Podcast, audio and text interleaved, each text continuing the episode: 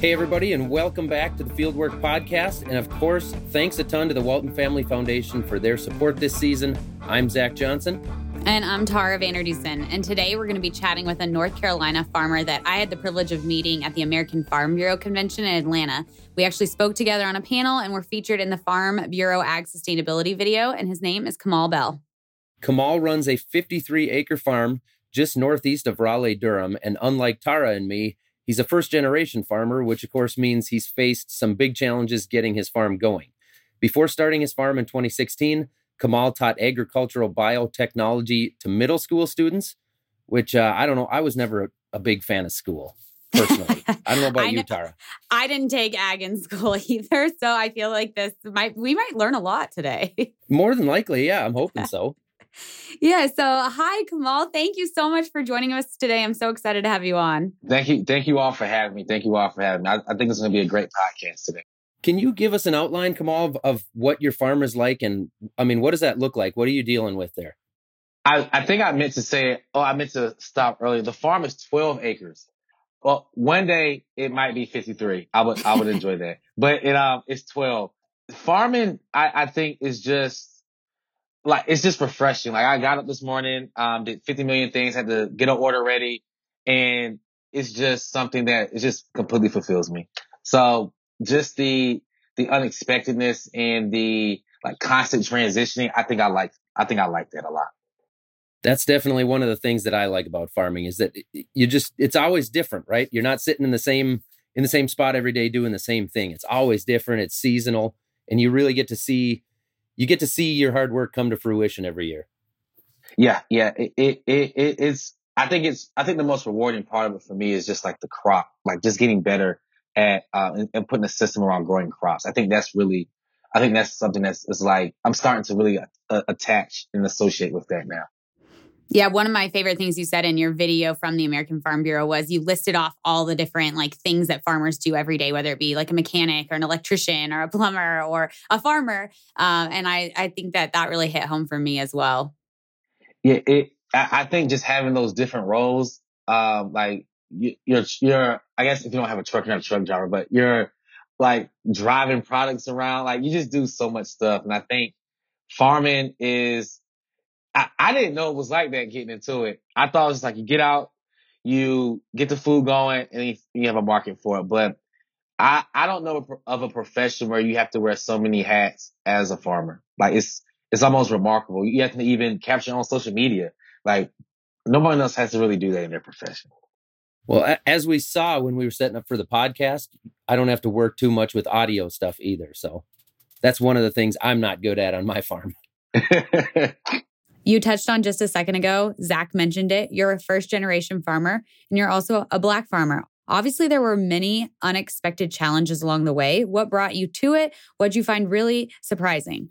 Yeah, I, and I think like the even like the label like first generation farmer is so interesting, and there's so much um, that goes into it. It's like my grandparents and generations before them farm. Some through by like the system of America at the time. But then also after that system ended, they farmed as well. And they were, um, stripped of their land. Whether it was through like predatory lending practices, my great great great grandfather got his land stolen, um, during, through us, just like a story of when the boll weevil hit, he took out a loan and well, the year before they tried to get him to take a loan and he didn't do it. So he was in the clear. Then when the boll weevil hit, he had to take out a loan. He couldn't pay it back. So he took his farm. Now, like when I go to my grandmother's house on my father's side, I see that farm every time I go. So I'm just looking, I just learned about that history this year. So coming back into agriculture, like being reintroduced back to the field, it's like our, like our entry point was at a place where farming used to be because of all these different, uh, factors. So just being able to like try to catch up has its own different set of challenges that I think, um, haven't, people haven't really discussed. Like it's really difficult trying to access the land, going, finding capital for it, um, getting the market, building the infrastructure, finding the capital to build the infrastructure, then trying to insert myself into a, a, uh, a space that was used to people like me not being there. So it's really, really uh, challenging just in all those aspects and coming into farmer and then taking on the risks that are already associated with the farming industry. So it's like layers and layers and layers. Uh, there's just layers that you just have to, in fields you have to all navigate through to try to like insert yourself in the current agricultural space. Like it's really, it's really, it's really challenging.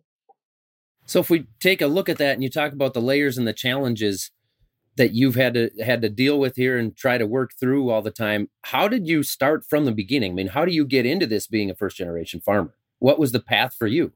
So for us, it was me just realizing that I wanted to do something for my community. So when I um I actually started a garden at my middle school and this, I saw how the students like just gravitate toward it. So in my mind, I'm like, all right, there needs to be something that can bring in the next generation. Then I was also applying, like as I'm a teacher, I was going through the USDA. So I went to the USDA's Farm Service Agency, which is a whole other story and a whole different experience, um, to acquire the farm. I was going to use, uh, Carolina Farm Credit, but they wanted you to have 15% down of the loan. And I was like, all right, so if I do that, I'm not going to have any operating expenses that year. I'm not going to have any money from operating expenses. So I used the USDA but the me me and the agent had an issue. He denied the application, um, even though he told me during the process that this is one of the best applications that have ever come across his desk, and he still denied me anyway.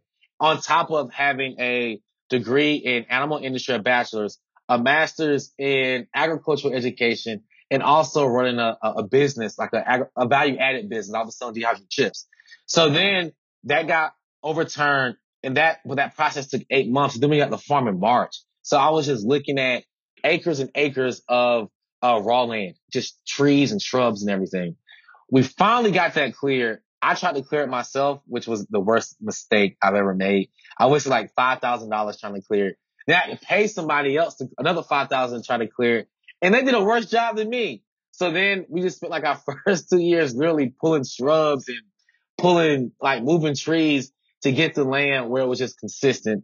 And then after that, we started to apply for grants. We started to, I started to redirect a lot of my funding, my money from the teaching. And then we start to build the infrastructure, me and the students. So they are as a part of Sankofa as I am in um, getting the farm started. So was that the original 12 acres that you had to clear once you acquired that? We cleared five. We still have another, another seven that are still wooded that we're work, that we're slowly getting into production. So that was just 10,000 from like uh, a land clearing uh, standpoint for that five just to get that space open. And then even on top of that, we're still like working that area. We're to be doing a lot of cover cropping this year. Uh, we're to also be looking into getting animals in probably next year, the year after, probably next year. I think things are moving pretty fast. We have bees there. We have seven high tunnels and then 130 by 72 foot tunnel. We're getting a, um, a climate control unit coming out. So just building that space is uh like we're just now starting to get into our our growing practices in our system now like this year now that we're we've got a, a good idea of the infrastructure. So i would love to back up just a little bit and find out why you really wanted to get into farming. Like what was it? You know was it were you in college when you realized that you wanted to start farming? Or tell us a little bit of that story. So growing up i always like i always like being outside. I can be outside all day. And I think translated into me playing like outdoor sports. Like I, I love playing football and love running track. Um, but when I got to college, like that stopped because, you know, like the success rate of trying to make it professional sports is very, very low. That stopped. But when I was there, I started to get a lot of experience in, at North Carolina A&T's. Um, they had a 500 acre farm there. So I, uh, really like turned my switch on to, to going into farming. There's a lot of reading I did on history and looking at how a lot of issues that can help solve, a lot of issues can be traced back to, to the land. So I wanted to take an agriculturally centered perspective to address issues in our community. So the food deserts was one, and that's a place where people don't have access to healthy and affordable food.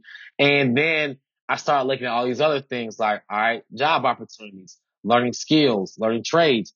The farm is a platform for all of those things. So I think the, like just me realizing that there are a lot of issues in my community and that affected society and just preparing the students, like students aren't taught, like school for, for us isn't the same.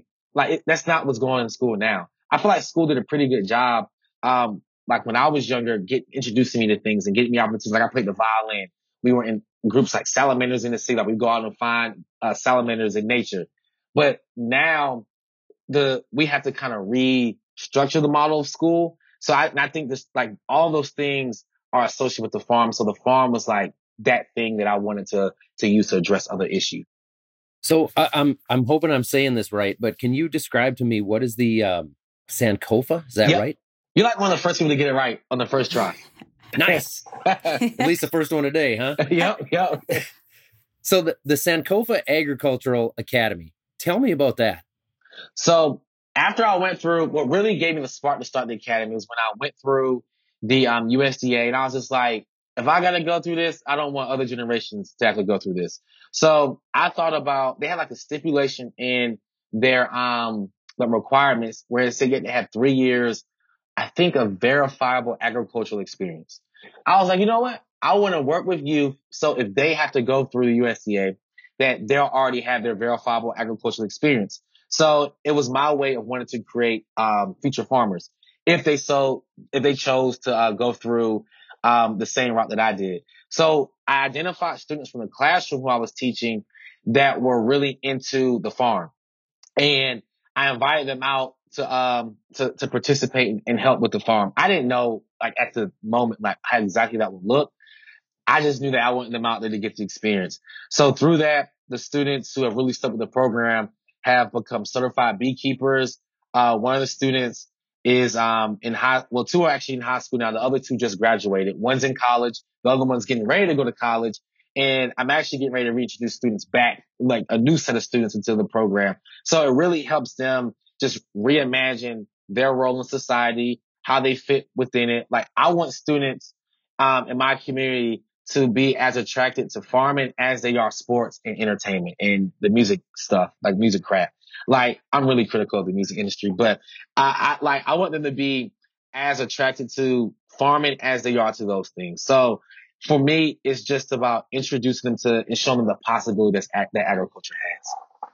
Um, I watched a video of you recently in the Atlantic Festival. Um, it was a YouTube video and it was one of your students, Cameron Jackson. Um, I loved how he was sharing that he wanted bees. And so you were like, listen, you're going to have, if you choose to bring bees onto the farm, like if you get stung, it is what it is. And I loved how you just, you know, you could tell his sense of responsibility and pride. And I, I just thought that was so interesting. So uh, you've mentioned like that you have bees, um, and these people are certified beekeepers. Do you help them like through that process? Like, what does that look like with your students? At first, it was, um, it was like, like you said, it was Cameron's idea. He wanted the bees. And I went to bee school because I'm like, all right, well, if they want bees, they like, we have to be able to do it. I, in, a productive way. Just like you just find out about colony loss. Like you just don't want all your bees dying and swarming off. So I found, uh, um, I think I was telling somebody in the community and they were like, well, actually somebody keeps bees at our location. And we ended up meeting, um, a guy named Matthew, who's one of my bee mentors. And he was able to, uh, get me in bee school. And then when I was there, I was like, there's no kids here. How do you have to be? And they were like, there's really no age restriction. As long as you can take the test and pass, you can become a certified beekeeper. So I was like, that's great. So then I invited the stu- I talked to them and they gave me student scholarships the next year, the following year to all go through bee school. And they all went and got certified, which is actually interesting now.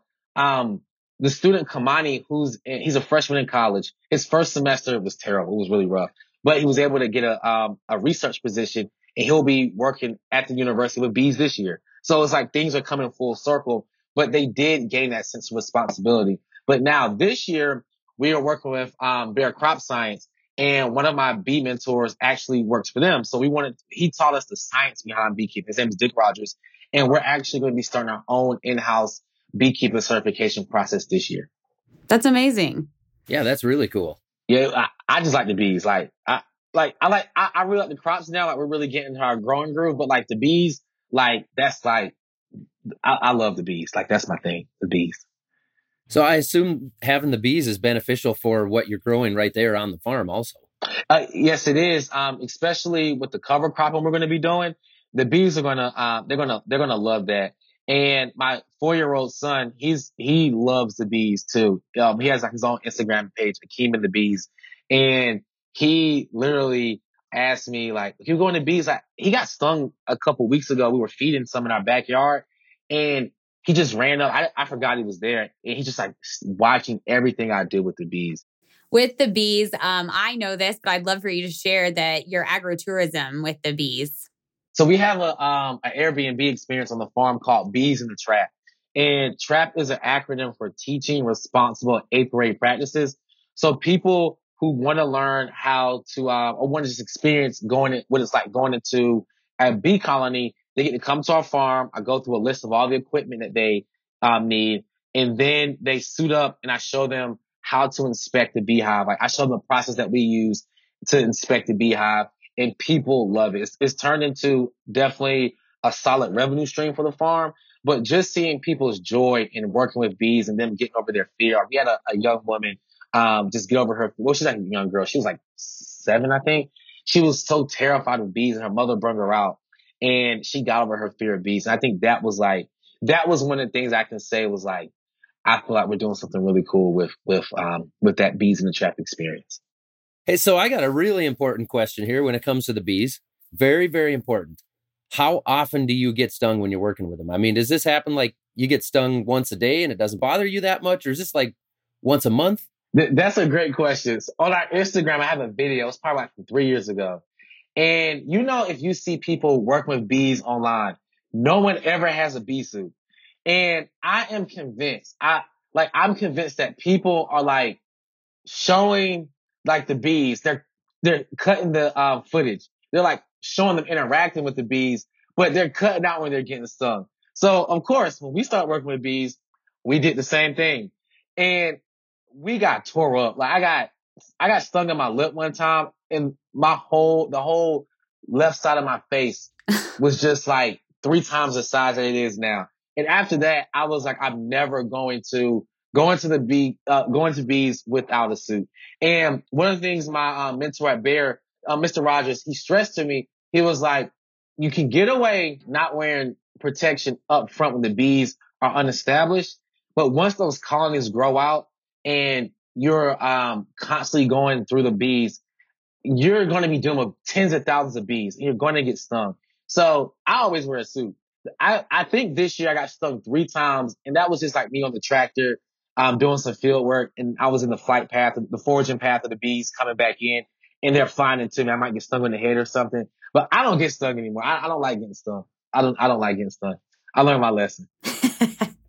Well, what um back to I guess what the bees make. Honey, what do you do with the honey? What do you produce out of it? Well, like that's the one thing from us that we can sell directly from the farm. We can ship it.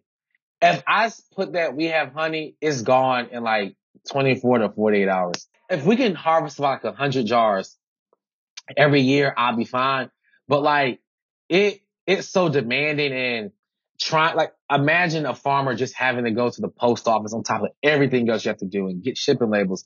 It's pretty rough. It's just extracting it, getting into the jar and shipping it off to whoever, um, to whoever. I think the furthest we go- went this year was New Mexico. Hey, that's where I'm at. Man, I love honey. It's one of the most delicious things on the planet. It is. It is. I think I eat honey less now. Anything that we grow, I eat less of. It's, it's really weird. I don't know why, but my mind's just wired like that it's it's probably because you'd rather sell it for profit. It's like working on your own house. I'll do something on someone else's house if they're paying me, but I'll never get anything done around my own house. Yeah, I, I think that's what it is. I think every time I eat something, like, uh, I think we could be selling this. So I'm not gonna. I'm not. I don't know. I just. I'm just weird. Like everybody looks at me like I'm crazy, but I think that's a good comparison. Oh, I feel like I'd be like, I don't want to eat the honey. I remember getting stung last week. like, no thanks. I think I have t- gotten honey. I'm like, you know, I did get stung.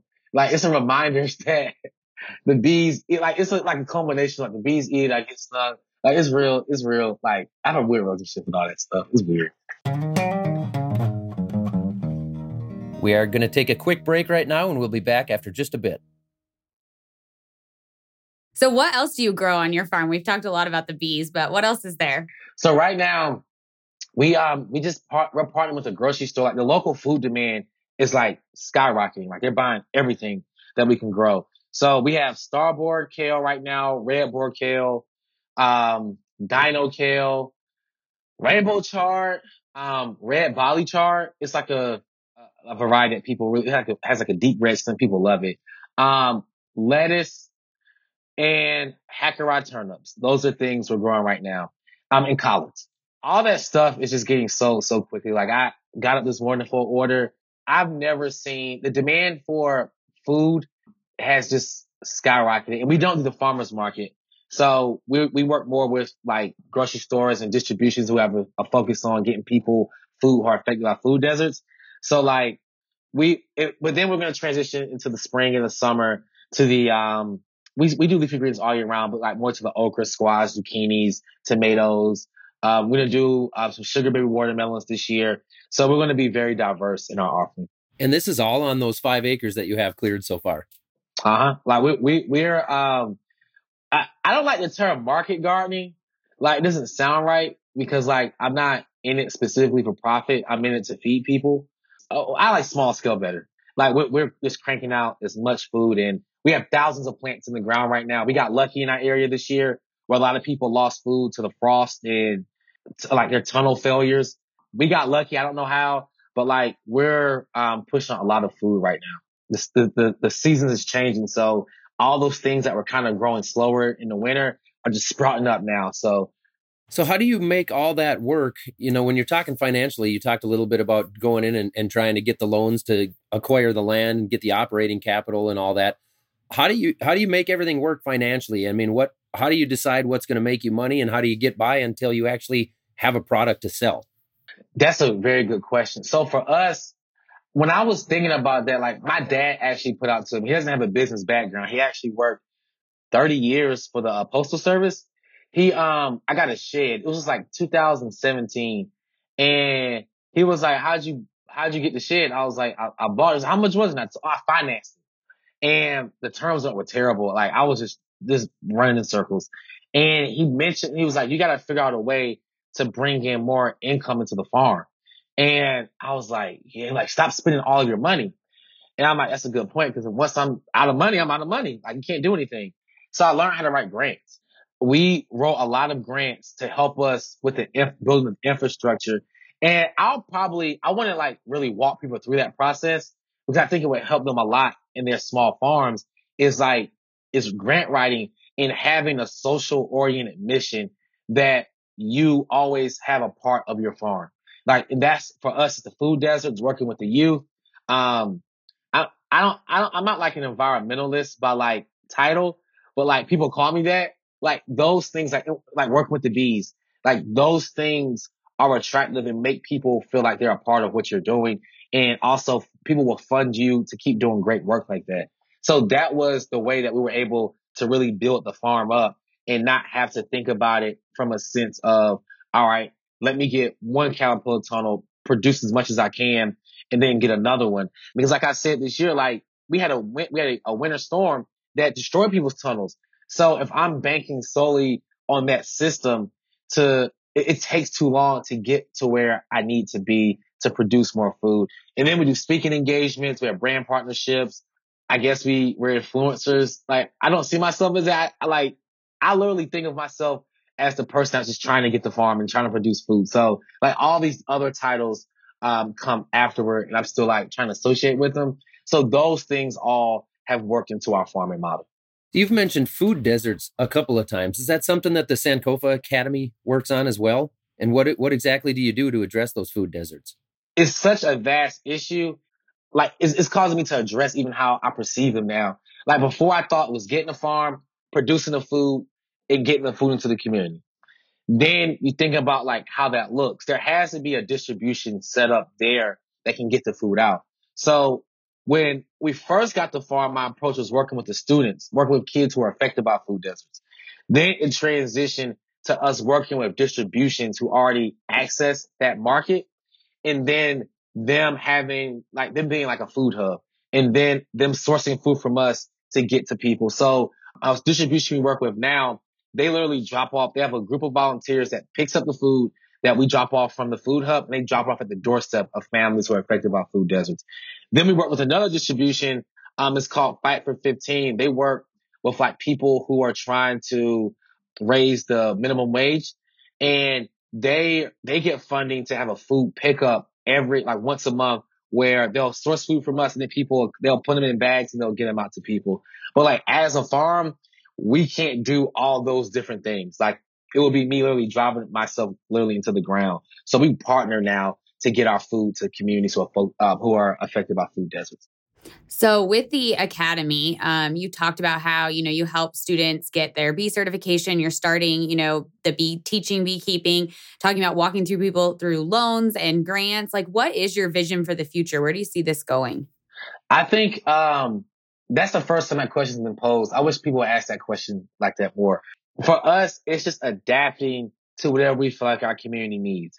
Like I remember someone asked at the panel, um, it was something about farmers and sustainability, and we were all talking about how farmers have to have the luxury or have to have the space to pivot as well. Like we just can't switch on the dime to whatever the new sustainable practice is.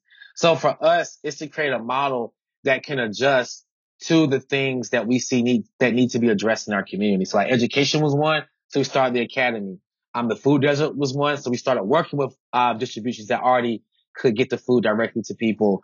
We're seeing that agriculture needs to be perceived differently um, by our community. So we look we looked at all right, well, how do people respond to brand partnerships? Like people don't see farmers like us get brand partnerships like that. So it's being able to adjust to and, being in in community with our community and what's going on. Like in my free time, I'll go sub in the public school system so I can still see what is going on, like what are the kids saying, what are what are the things the school needs. I'm hoping I can get started working back at the original school I was at and getting their garden started back up because after I left, it went to nothing. So I it's just I, I just see Sankofa adapting.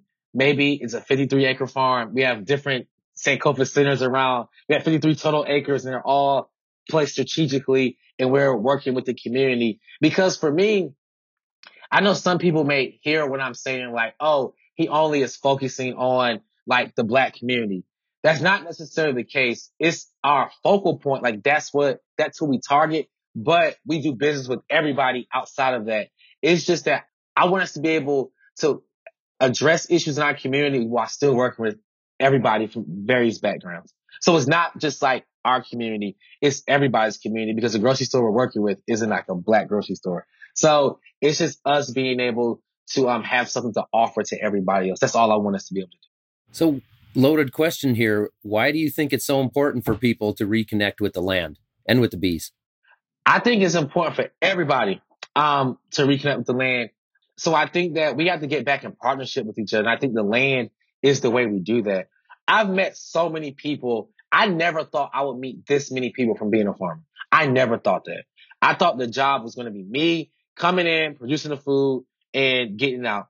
I didn't know I'd be on podcasts. I didn't know that would be featured on um, streaming services and being ads and I never thought thought about that. But that's all because we reconnected with the land. I think that once we all start getting connected back to the land, we'll all start to see that we have a whole lot more in common than we do different.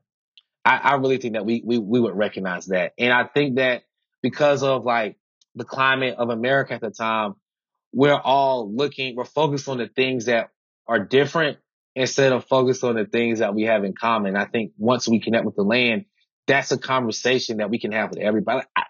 Everybody, I think, knows somebody who at this point has a farm or is garden or trying to grow food or grow something at some point, whether it was a house plant or food for your family or you have a farming uh, business. I think that that is something that's like a thread that we all have that we all don't really um, expound upon. Well, when it comes down to it, I mean that's that's really what we have, right? That everything comes from the earth. So yeah, I think that's a great way to put it. And then everyone's interacted with a bee before.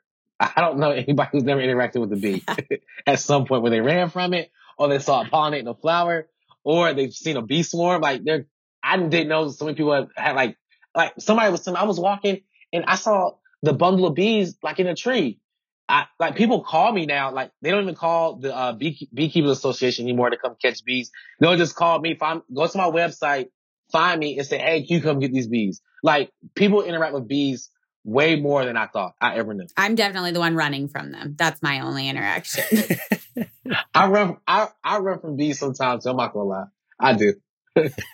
So talking about connecting with the land, you have three kids. We all have kids. I think that, you know, that's obviously a part of farming that everybody talks about is passing things on to the next generation. So what what do you want to, you know, leave to your children? What do you see for them as far as farming goes?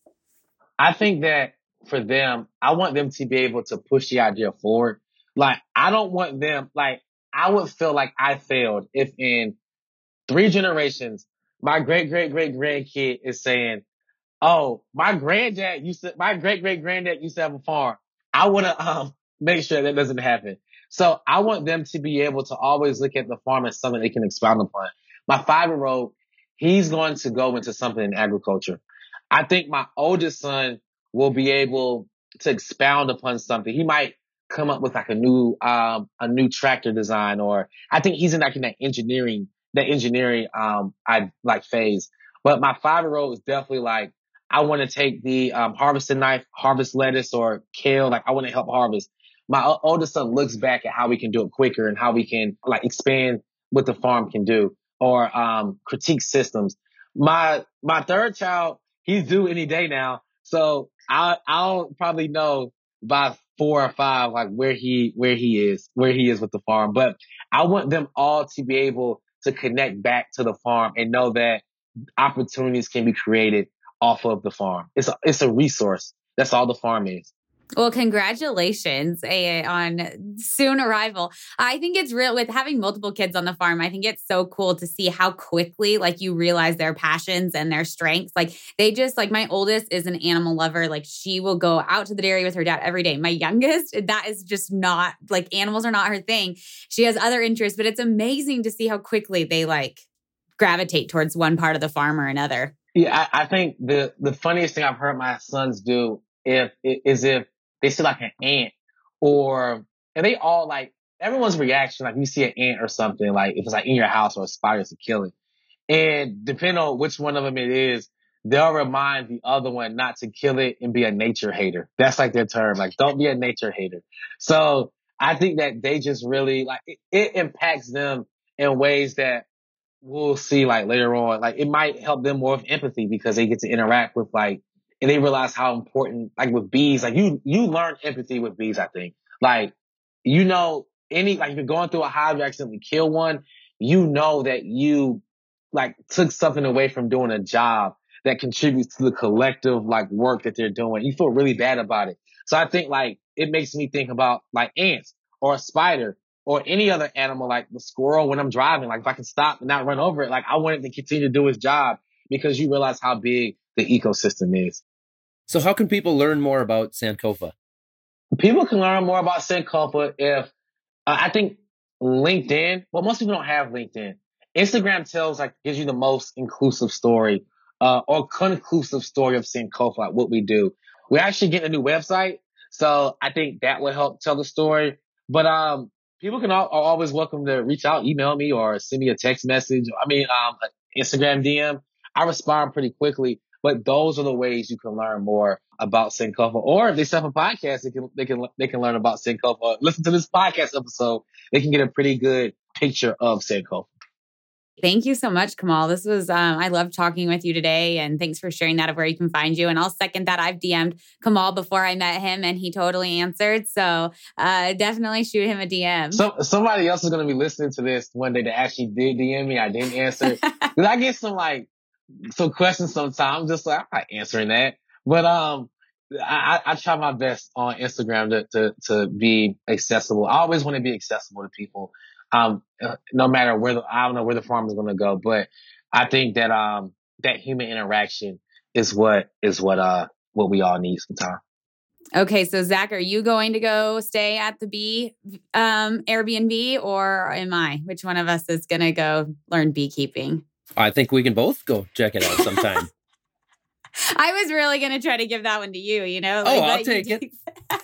if y'all are ever in the area, just let me know. Just let me know. Sounds good. I'll be I'll be waiting for you all. Well, thank you, Kamal. This has been awesome. Appreciate it. Well, I really loved uh, hearing Kamal's story. It seems like he's doing so many different things. I don't know how he keeps track of all the different aspects of his farm. Like there's just so many inputs that he's dealing with. Yeah, there's a lot of moving pieces there for sure. And you could tell, you know, when he gets talking, he's really passionate about what he's doing. So it's it's always really cool to talk to somebody like that. Yeah, it was amazing to have him on um, as one of our guests.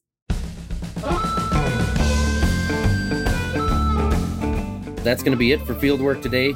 Our show is produced by Todd Melby with lots of great help from Anna Canny. Kristen Schmidt runs our social media. Lauren Humbert is our project coordinator. Thanks again to all the technical directors at American Public Media who help us record and mix the show. Be sure to check us out on social media. We are at Fieldwork Talk on all of the usual channels, and we'd love it if you wrote us a review to help other people find us. And don't forget that we like hearing from you. So give us a call with your comments or questions at 651 228 4810. That's 651 228 4810. Thanks for listening again, everybody, and we'll catch you next time.